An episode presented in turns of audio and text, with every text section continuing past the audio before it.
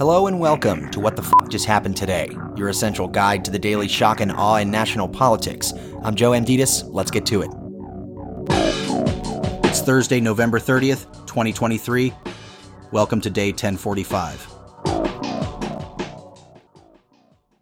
The United Nations World Meteorological Organization declared 2023 the warmest year ever recorded.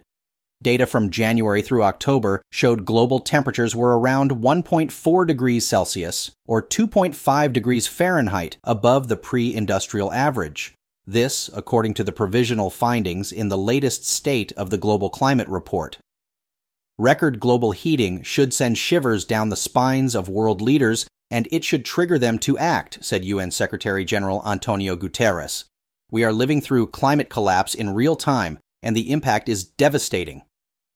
The nine years from 2015 to 2023 have been the warmest nine year span in 174 years of scientific record keeping. 2023, meanwhile, broke both of the previous single year records set in 2020 and 2016. The Secretary General of the World Meteorological Organization called it a deafening cacophony of broken records. July was Earth's hottest month ever observed and may have been warmer than any time in the last 125,000 years. Meanwhile, the annual United Nations Climate Summit convened to try and reach an agreement on whether to phase out fossil fuels, which are the primary driver of global warming, or to scale up carbon capture technology to reduce emissions. The International Energy Agency, however, has called the idea of widespread carbon capture an illusion. The COP28 Climate Summit is hosted this year by the United Arab Emirates, which is a member of OPEC, and the person responsible for brokering a global climate deal is the CEO of one of the world's largest oil producers. Days before COP28 began, it was reported that the Sultan planned to use his role as president of the COP to promote Abu Dhabi National Oil Company fossil fuel sales.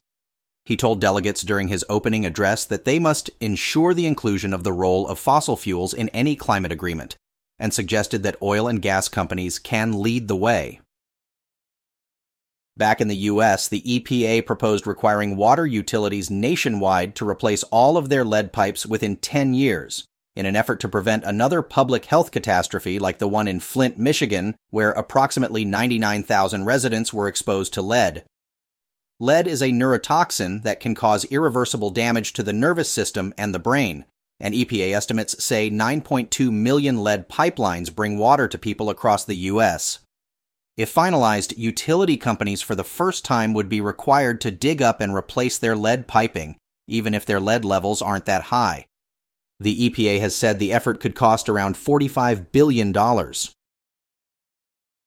And finally, the Senate Judiciary Committee authorized subpoenas for conservative billionaire Harlan Crow and judicial activist Leonard Leo about their close personal and financial relationships with some Supreme Court justices. The subpoenas were approved by 11 Democratic senators after Republican members refused to vote and walked out of the committee room. Despite the successful vote, the Senate would be forced to hold a vote to enforce the subpoenas if Leo and Crow choose not to comply, and it may not win the 60 votes required since the partisan split in the chamber is so close. The subpoenas are part of an ongoing investigation into Supreme Court ethics and how undisclosed activists and donors have used gifts and luxury travel to gain access to the justices. That's all for now. You can find the links and sources for all of these stories on the main website. And as always, visit whatthefuckjusthappenedtoday.com for the latest news and headlines.